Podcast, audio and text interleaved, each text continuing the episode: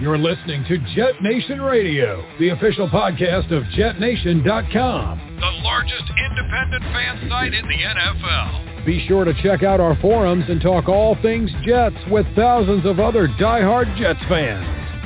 Now, to get you up to date on all the latest Jets news, notes, and quotes, here are your hosts, Glenn Naughton, Dylan Terriman, and Alex Varallo.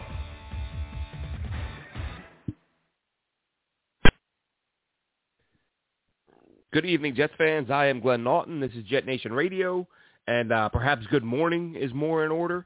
Uh, the show is going to go up a little bit late.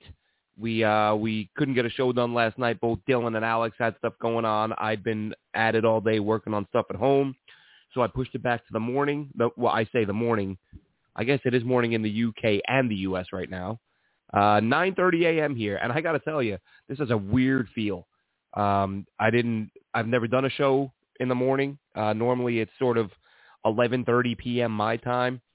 Uh, so I think maybe I'm a little bit a little bit more groggy than I realized because I'm feeling wide awake right now. I can't remember the last time I started a show when I had this much uh, this much energy and I and I don't feel like I got any cobwebs on my brain. So um, so that hopefully that'll make for a good show.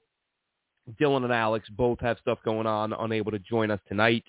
Um, so hopefully next week we'll uh, we'll all three of us will be together to talk about some of these things. But you know, not a not a very active time of year, but enough stories, enough going on to uh, to make some conversations worthwhile here. But first, let's kick it off by thanking our sponsor, uh, Mile Social. They've been a Jet Nation radio sponsor for a few years now. Uh, they're absolutely fantastic. So uh, if you've got a business, small business, medium, large, whatever, how big your business is, and you've got a bunch of social me- social media platforms and you're you're having a hard time managing, you know, wearing all the different hats that a business requires and you need help managing those social media platforms to optimize your online presence, go to milesocial.com. That's M-I-L-E social.com, milesocial.com. Whether it's Facebook, TikTok, Instagram, Twitter, whatever it may be, Mile Social's got you covered. That's milesocial.com, M-I-L-E social.com com. Thanks so much to the folks at Mile.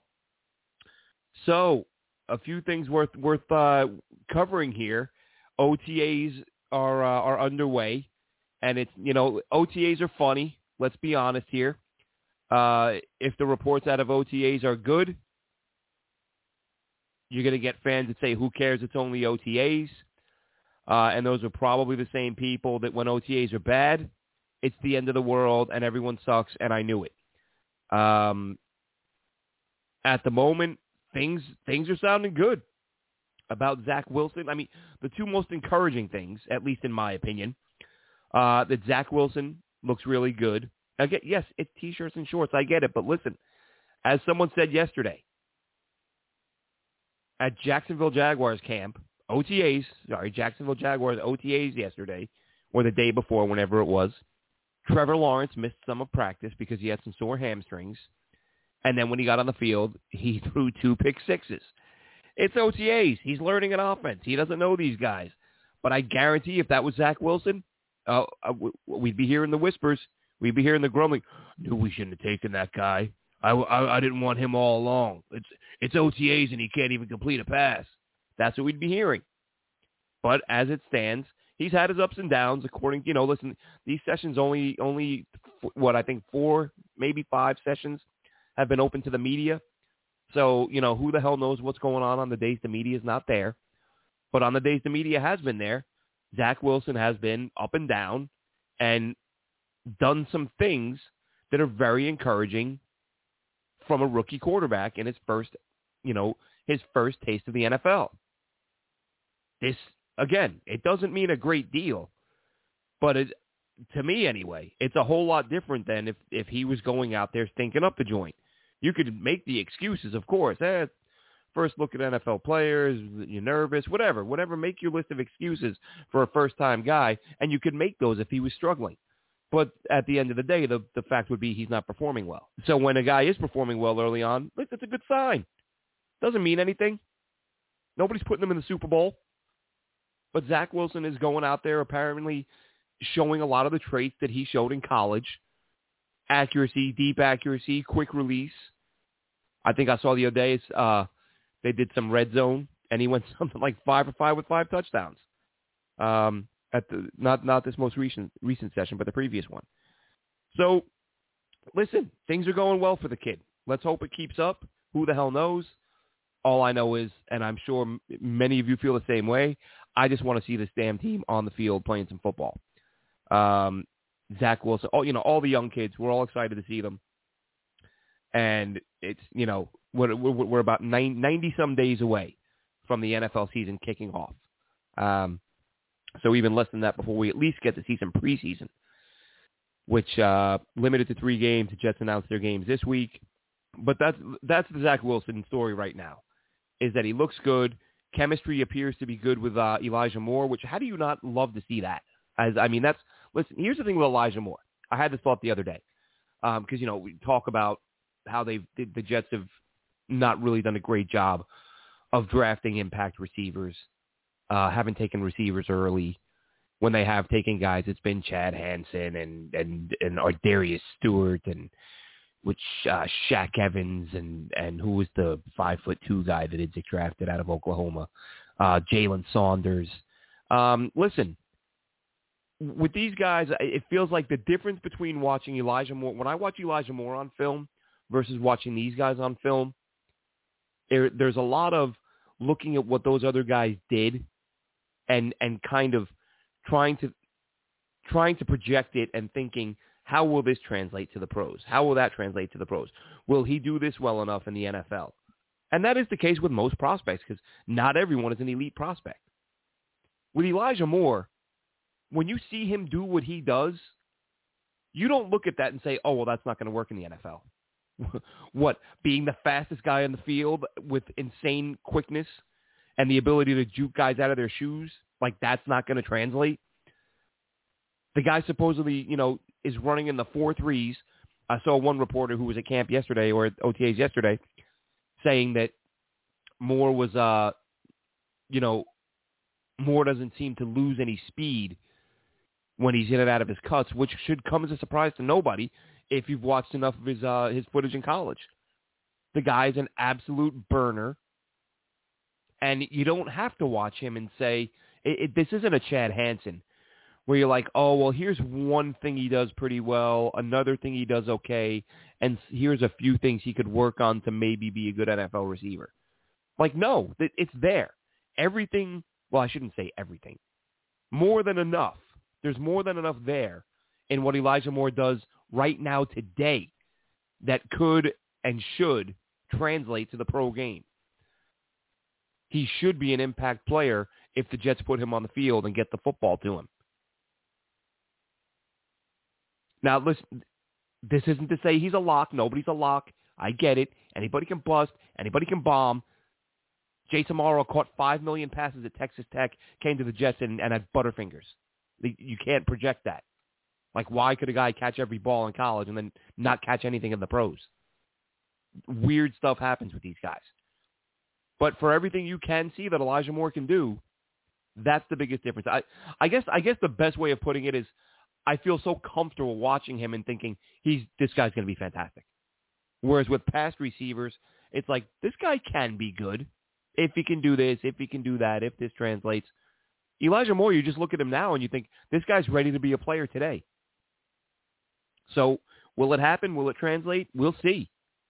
I mean that that's one guy to be really excited about. And, uh, you know, of course, his presence will possibly now have an impact on Jamison Crowder's status. And that's something we'll get to in a little bit. First, I wanted to talk about um, Mekhi Becton. Now, I, I tweeted out in February uh, that I didn't feel like there was enough there there weren't enough people mentioning the fact that Becton missed all or part of eight games last season. Like that's a lot of games to miss. And he's an enormous human being. So there's that part of you that wonders, is his body going to hold up? Is he going to be a guy you can count on 16 times a year or even 13 times a year? I don't know. And now, having, you know, with me having said that back then, here we are OTAs, first time the team is on the field. Mekhi Becton is not taking part because he's got plantar fasciitis. Now, the good news is that the team has said it's you know it's not not bad enough to require surgery. It's plantar fasciitis. You, you give the guy a you know you you fit him for an insert, give him a shoe insert, have him walk around on that for a few weeks. That generally will clear it up. Um, and it's it's a weird thing. People, here's the thing with plantar fasciitis. People are saying, "Oh, it's because he's out of shape. He's out of shape. He's out of shape."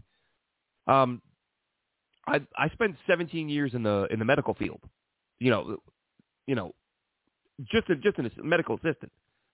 I'm not I'm not I'm not sitting here trying to play surgeon or doctor, but we saw a million cases of plantar fasciitis, and the overwhelming majority of the time, it was in runners, athletes, people who ran all the time, and it was from that excess running. The only time I've ever had it was when I was at one point I was a, a racquetball maniac, and I was playing like hours a day, and I got it. So that's not something you get from being out of shape. That that can be a repetitive motion, a, uh, a uh, you know, repetitive strain on your feet from being on your feet working out. So people who are saying, "Oh, he's out of shape. He's got plantar fasciitis." Marathon runners get plantar fasciitis. Are they out of shape? So, yes, Robert Saleh did come out and say Becton's got to take better care of himself, but that doesn't tell us what his weight is. It doesn't. T- we don't know. I mean, for Saleh to say that should raise some red flags. Don't get me wrong. I do like that he did it. I don't like this era of coaches coddling and protecting players if they're not doing what they're asked to do. So for Saleh to say that, you have to wonder, are they asking Becton to do some things that he isn't doing? But I don't want to hear that plantar fasciitis is proof of laziness. It's the exact opposite, or it, more times than not, it's the exact opposite. It's proof of, you know, overworking. Um, but in Becton's case, they're saying it doesn't need surgery. Camp is months away. He th- that won't be an issue. However, it's the fact that it's another issue. Um, as I said, missed eight games last year, and of course the caveat, the you know, there, it seems like there's always something about Adam Gase's presence that kind of lingers, and that applies to Becton because last year he missed some time with the shoulder. Well, Gase is a moron, so he puts him back in before he's ready, and he re-injures the shoulder. So now is that that Mekhi Becton's a little injury prone? Or is it that the bonehead head coach put him in the game before he should have, or put him back on the field before he should have, and that exacerbated it, and then Becton misses more time, and it looks like he's the guy who is the issue. Maybe if Gase sits him for another week or two, he comes back and the shoulder is fine and there's nothing. And, you know, the encouraging thing, no injuries in college. But at the same time in college, the, the you know, we talked about this pre-draft. The pass sets, the pass protection, not you're not sustaining these three, four, five, six second blocks at Louisville. It's you know the ball's out, out, out. You know you're not blocking for as long. You're not putting as much strain on those joints, and you're not doing it against NFL players.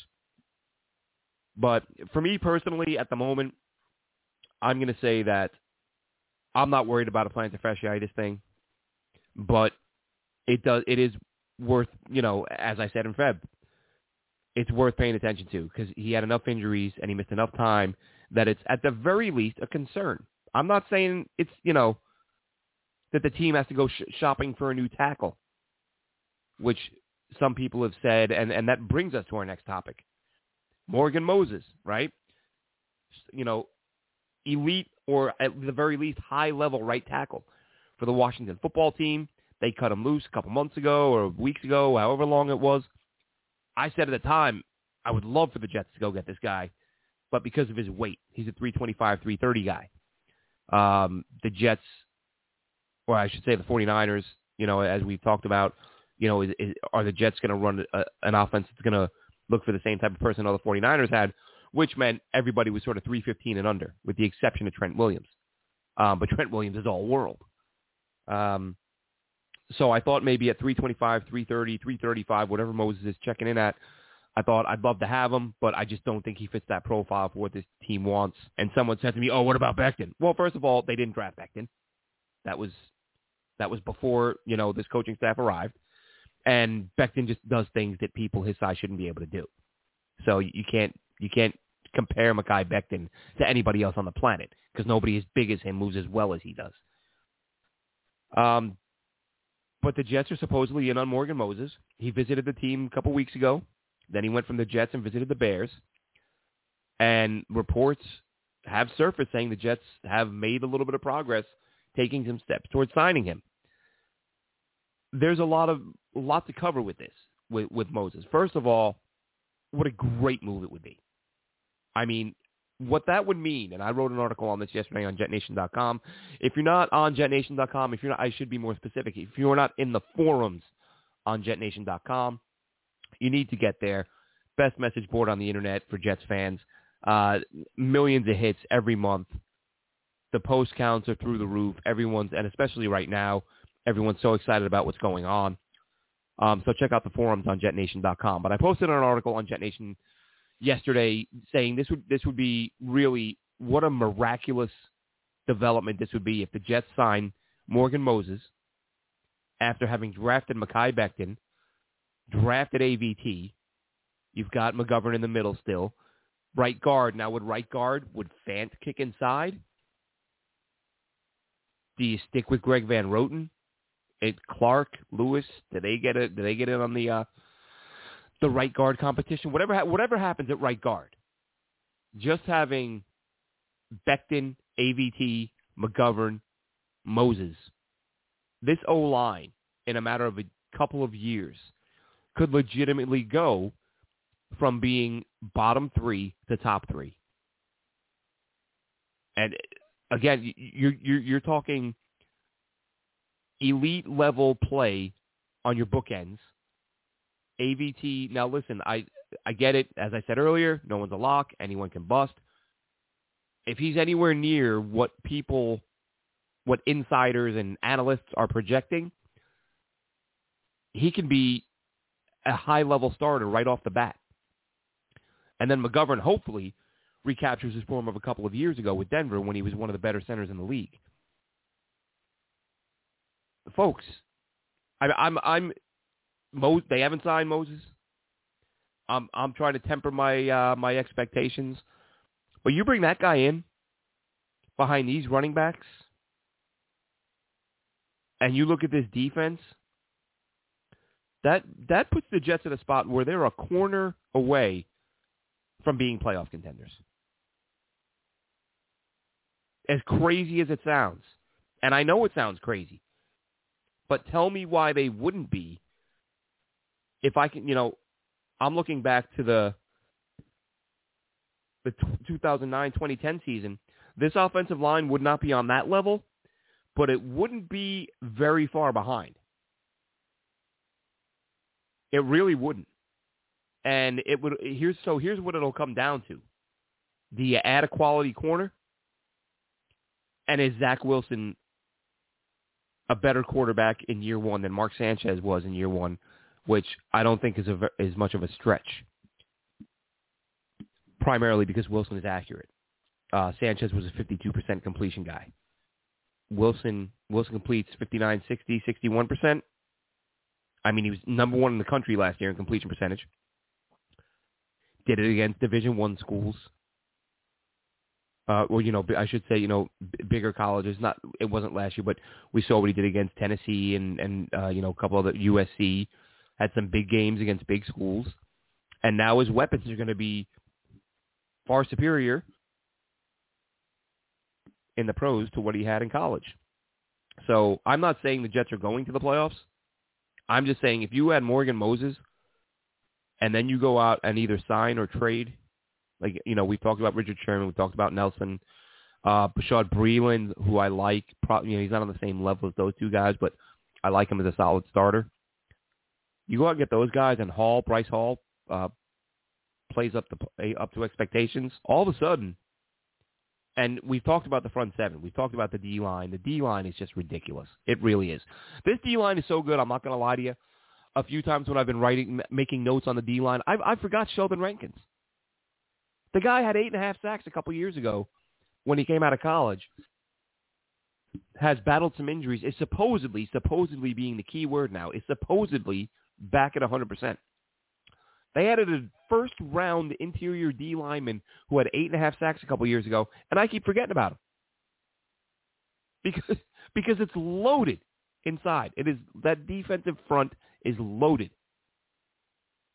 I don't know how many times we can talk about it. It's one of the things I'm tired of talking about it, but how do you not talk about it? I think PFF the other day said the Jets. They said they uh, they graded them out as the seventh best defensive front or D line in the NFL. And then if and, you know we we've talked about this quite a few times.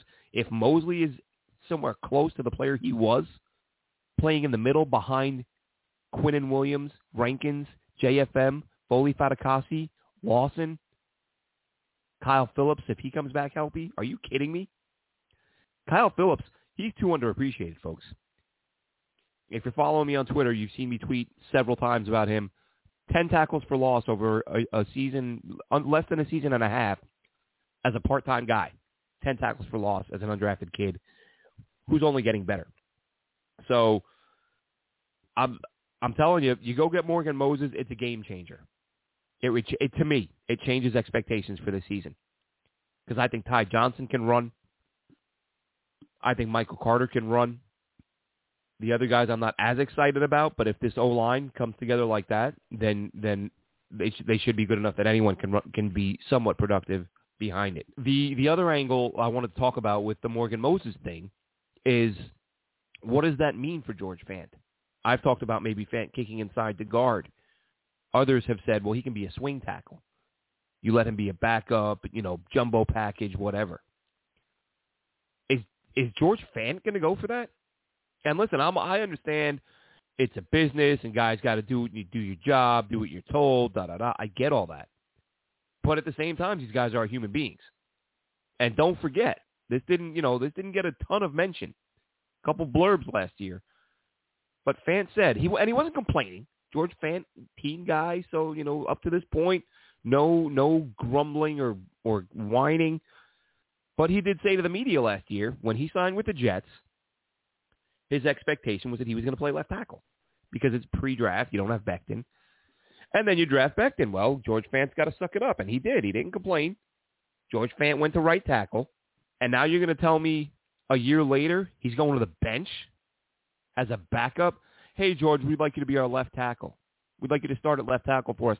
Here's 11, 12 million a year. Okay, great, thanks. Fast forward 18 months. Hey, George, you're on the bench now.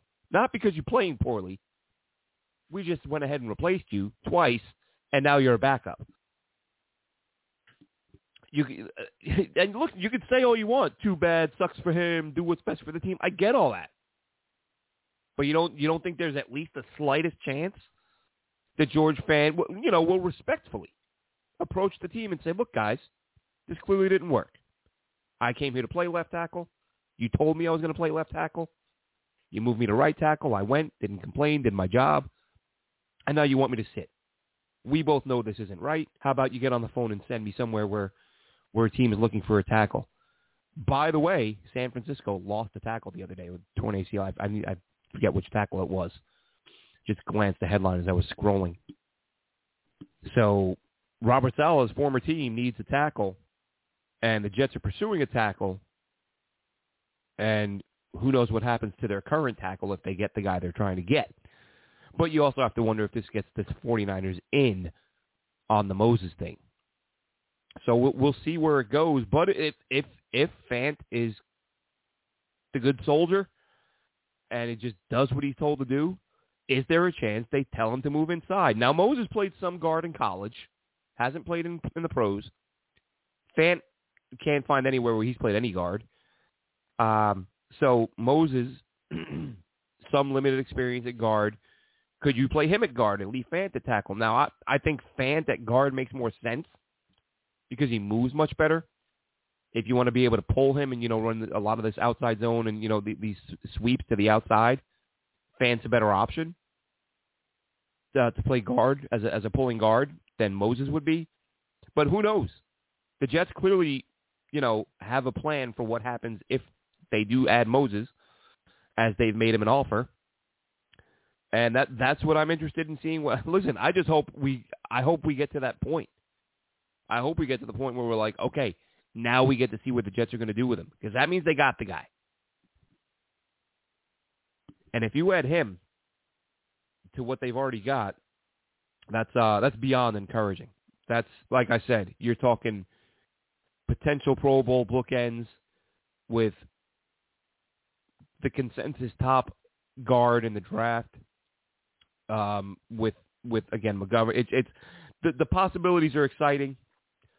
Um, but now we just wait. And if if I'll tell you what, if I'm if I'm Morgan Moses, um, I'm I'm looking at the Jets like if they're not already the team where that he wants to come to, and you know the Jets have all that cap space, you know maybe he says, look, I need I need another two million a year, whatever you're offering, I need two more than that. Like he has some leverage now, and the Jets, the Jets aren't dumb. Like they have to realize what this guy can mean for them. You got the money, go get him. But having the money is our is the next thing we're going to talk about. Jets are currently, if I'm not mistaken, 23 million under the cap. So obviously the room is there. They have what they need to go out and uh, and add a guy. But at the same time, for whatever reason, it would appear. I'm sorry, they have Jets are currently 27 million under the cap, and apparently they are uh, talking to Jamison Crowder. now, the thing is, we don't know what they're talking to Jamison Crowder about. We don't know if there are options on the table. Or have the Jets gone to Jamison Crowder and said, listen, we need you to take a pay cut this year before your contract expires? Or are they saying, we need to take a pay, take a pay cut this year, but we're going to extend you out and add a few years onto your deal because we like you. So is this a renegotiation for an extension? Or is it a, hey, man, don't bother coming to camp until you agree to take less money? Or is it a, you know what, stay home. We don't want you to get hurt while we're shopping you because we're going to trade you. We, do, we don't know what they're doing. But I will say, for me personally, it's it's a little bit frustrating be, just because of the fact that you've got 27 million in cap space. Crowder is easily your most accomplished receiver on the roster. I get that Elijah Moore is here now. I get I get the fact that Moore will probably be very effective in the slot. That's not to say he can't play on the outside. But I'm looking at Crowder and what he brings, and I just feel like knowing what we know about the importance of building around a young quarterback – why not just pay the guy what he's owed and and get him in camp? Unless listen, I I I would be far happier if we find out in a couple weeks that Jamison Crowder is you know signs a three year extension and it brings his cap number down and he's going to be around for a while. Fantastic. If that's the goal, awesome. But if the Jets are just saying we need you to take less and we're willing to kind of lose you over a couple million, like we we'd rather pay you six or seven million than ten million, and we're willing to lose you over that and lose a weapon for Zach Wilson. I think that's um, irresponsible on the part of the Jets. Because again, as much as I've raved and many have raved about Elijah Moore, we don't know what he can do yet, and and and what's wrong with having a little bit of depth. It's it's 2021, folks. Get four receivers on the field. Get, I mean, listen, if you're a defense, do you really want to have to worry about covering Corey Davis, Denzel Mims, Elijah Moore, and Jamison Crowder? Jamison Crowder is getting this team seven, eight hundred yards and six touchdowns with nothing around him and terrible quarterback play. Like he's another guy who has managed to thrive despite not having a lot around him. Put him in an offense where guys have to be accounted for. Put him in an offense where you've got a six foot three, six foot four Corey Davis on the outside who can out jump you, and an Elijah Moore who can sprint past everybody on your defense, or who can take a quick slant, make a couple guys miss and score. Like guys are going to have to be accounted for now. And as you well know, I'm still on the Chris Herndon train. Get it? Let's see three receivers out there with Herndon. Get him involved early on and let teams realize, oh, this is another guy we have to defend now. This is in 2020, Chris Herndon. There's the possibility for this team to go out there and have a great deal of depth is is staring them in the face. And it it looks as if, or not look. There is a chance, again, because I don't know what the hell they're saying to Crowder. I don't know what the hell Crowder's saying to them. All I know is the guy's not in camp. Saleh acknowledged that they are it is they are working on a contract, but we just don't know if they're working on a pay cut or if they're working on an extension. My gut would be pay cut because you can have a guy come in and you like him and maybe he's at camp but not going not going full, but uh, he's not there. So I think that's a bad sign. I don't know what you can get for Crowder in a trade. I don't know. I mean, it's 10 million savings if you trade the guy. So I get that. But when you've got 27 and you still you still could you know, the, the Jets have a couple of guys on this roster who they could part ways with that would save them a little bit of money. Alex Lewis reworked his deal. So that's unlikely now. but you look at a guy like Van Roten, if like say you're going to kick Fant into guard, or if you like if if you like Lewis at guard at right guard, Van Roten's a, a three million savings. And I'll tell you what, the the more I've watched the Van Roten, having gone back and started to rewatch some of these games, and not doing it while in a miserable stupor because you hate the the head coach, um, Van Roten's not a bad player. And I I said it when he hit free agency last year. He was a guy that just should look at. He struggled early, got much better as the season went on. So Van Roten at right guard would to me wouldn't be a problem. But if you want to kick Fant inside and part ways with Van Roten, I got it. Ryan Griffin doesn't save you a whole lot if you let go of him. Just under two million, one eight five, I think, one point eight four, one point eight five. So there are some guys that can save you a little bit of money.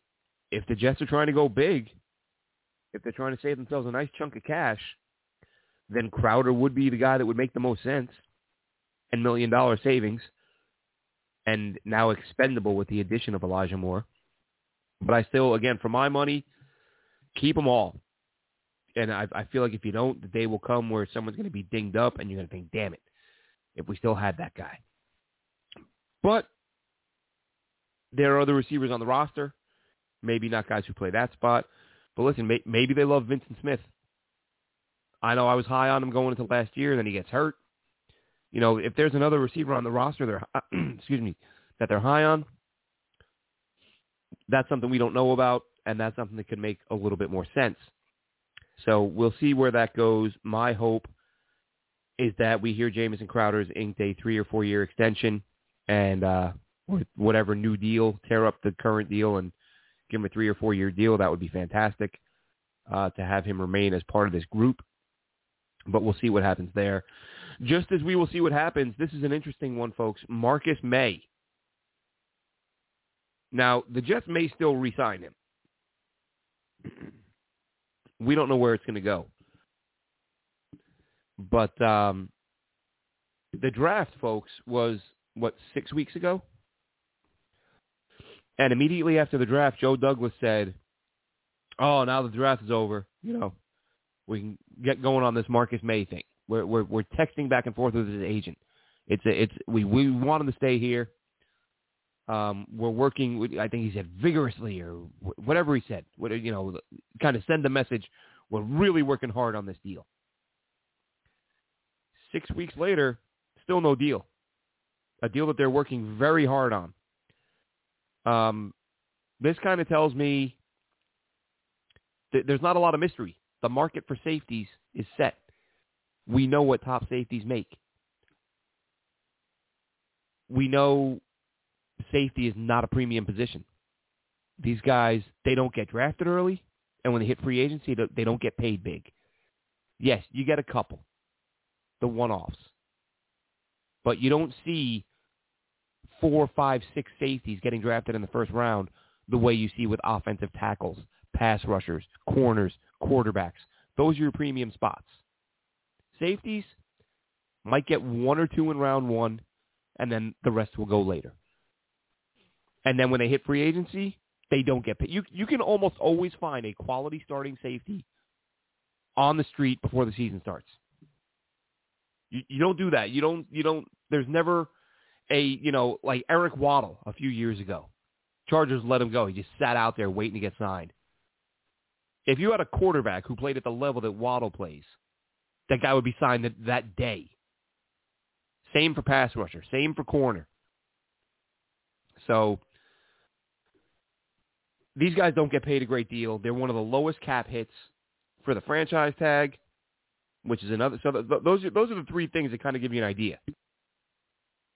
Because I had someone tell me on Twitter, safety is a premium position. Like so, so they they don't get taken in the first round. They don't get paid in free agency, and they've got one of the lowest cap hits on the franchise tag. That that does not spell premium to me. Now, of course, you know there'll be a couple guys who are, maybe three or four guys who are so good that they're at that level. Marcus Maye is not one of those guys. He's just he's just not, he's a good player. I hope he gets paid. But is he a guy you're going to pay 14, 15 million a year? Because that's what the top guys get. You have four or five guys who get that money out of 32 safeties. Well, that's, I mean, really, you could say 64 strong, you know, the way they move guys around nowadays. But let, let's say for argument's sake, there's 32. And five or six of them make, you know, upwards of, of 14 million a year. Marcus Maye making 10. And Now, does he want 14? Does he want 15? Does he think he's in the same class as these elite guys? Or the Jets saying, look, man, we kind of view you as a, you know, middle of the road guy, which puts you at, you know, we'll, we'll pay you eight, nine million a year. You know, we'll pay you like, uh, like a Malcolm Jenkins type. We can give you that money. But is his agent coming back with, we feel like he's top five. We feel like Marcus is top six. We need 13, 14 million a year. But whatever, listen, whatever it is, whatever Marcus Maye is asking for, and whatever the, whatever the Jets are offering, they've been asking and offering for six weeks, and there hasn't been any news. And he might sign today. I mean, sometimes for whatever reason, these negotiations drag out far longer than anyone would expect. And I think that's my key point here is that if Marcus Maye truly was a top priority and you truly wanted him here for as long as possible, and I'm, I get that GMs lie about this stuff all the time. GMs aren't going to come out and say, yeah, this guy under contract, we're, we're pretty anxious to get rid of him. We can't wait till his deal expires. That's not going to happen. Marcus Maye could be a guy they look at and say, he's a good hold the fort guy. We'd like to have him around for one more year while we develop one of these, you know, seven safeties that we just added. And then we're happy to let him walk after the season. So in that case, you know he wants 13, 14 million. You come in and say, look, we'll keep you for eight. We'll keep you for nine. Nine million a year. So you know there's a huge gap. You know there's a four to five million dollar a year gap in what, what he wants and what you're offering. And you can just tell the fans, look, we worked hard. We made what we believe was a fair offer. Marcus and his people felt differently, and so we're going to go our separate ways after his deal expires. Uh, if I had to guess, I'd say that's where they're at because again, you got 27 million in cap room. You know what safeties make. You know what you're willing to pay. It's been six weeks since the day, or roughly, let's say four weeks. Four weeks from the day that you said we are vigorously working on getting this deal done, and it still isn't done. And again, that rant being made, it probably gets done in 10 minutes. And then I look like an idiot, which is fine. Won't be the first time, won't be the last time. But either way, that's where the Jets stand right now with Marcus Maye, is that they claim they want him. He claims to want to be back, but they've had over a month to work on it. They still haven't made it happen. The team still has a couple of unsigned draft picks. Uh, Michael Carter did get done, but um, that still leaves the top two, top three guys unsigned. Elijah Moore, who went uh, obviously before Carter, AVT, and Zach Wilson are still waiting for their deals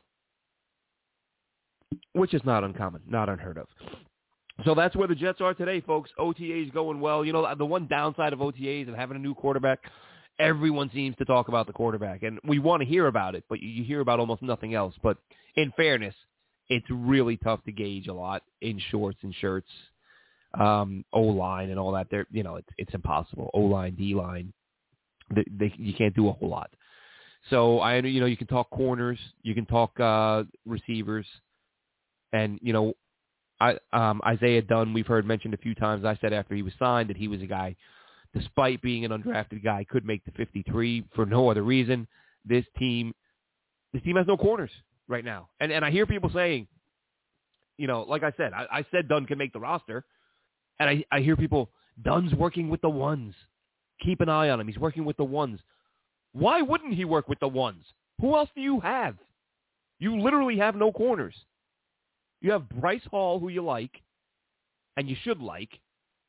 But in terms of having a guy who has played a season's worth of NFL football games and proven he can do it, the Jets don't have one of those guys.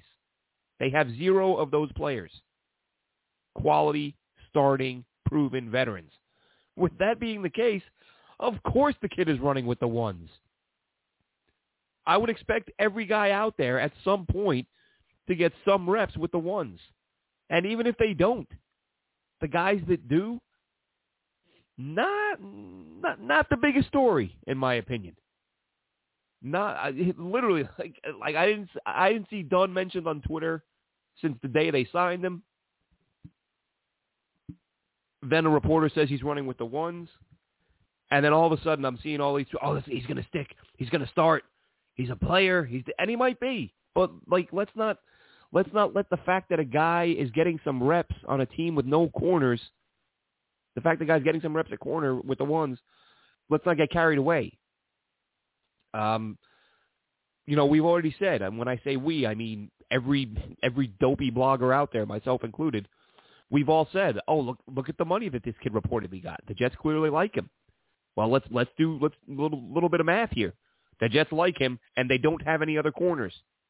So yeah, this kid has a shot to play, absolutely. And he does. And I've I've I've watched some of his games, and I've pulled some of his clips, and I'm going to try to watch some more. The thing is, it's tough, man. It, it, if you, when you're trying to watch some of these guys in there, and you know you you can find as many full games as you like, but without access to the all 22, which is tough to get from the colleges, sometimes you'll find a few here and there. But without the all 22, you're not getting a true look at how he's playing in coverage. And that's, you know, not a lot different from, from what I was just saying with, with OTAs at the moment. You're not seeing a ton because guys are guys they're not going full speed. Uh, you know, you're not getting that contact. You're not the blocking isn't real blocking, and it, you can really only evaluate a couple of things. So at least it's something, though. Am I right? I mean, we're we're we're we're thirsting for for NFL news, and uh, there's finally some coming out, and hopefully in the coming days we find out. Uh, you know, hopefully Moses is added, and uh, this team takes another huge step toward being contenders. And uh, and the the Jamison Crowder thing, keep an eye on that. Mekhi Becton, I'm not quite w- ready to worry about it. Like I said, I I see people telling me the Jets are going to sign Moses to play left tackle. Uh, he's been a right tackle his whole career, and, and Becton pe- people are basically putting Becton on season-ending IR now because he has plantar fasciitis during OTAs. So uh, let's pump the brakes on that, and let's uh, let's look forward to next week's show when it will again hopefully be the three of us, myself, Dylan, and Alex. Uh, hope they're doing well, and that'll do it for our show today, folks. Um, thanks for tuning in feels a little bit funny for me on this side of the uh, this side of the mic, doing this on a early morning. But I hope you enjoyed it, gave you some things to think about, and we will catch you next week. Have a good one. Thanks for listening. Be sure to follow us on Twitter at Jet Nation Radio. Glenn is at AceFan23 and Alex is at NYJetsLife24. Until next time, go Jets!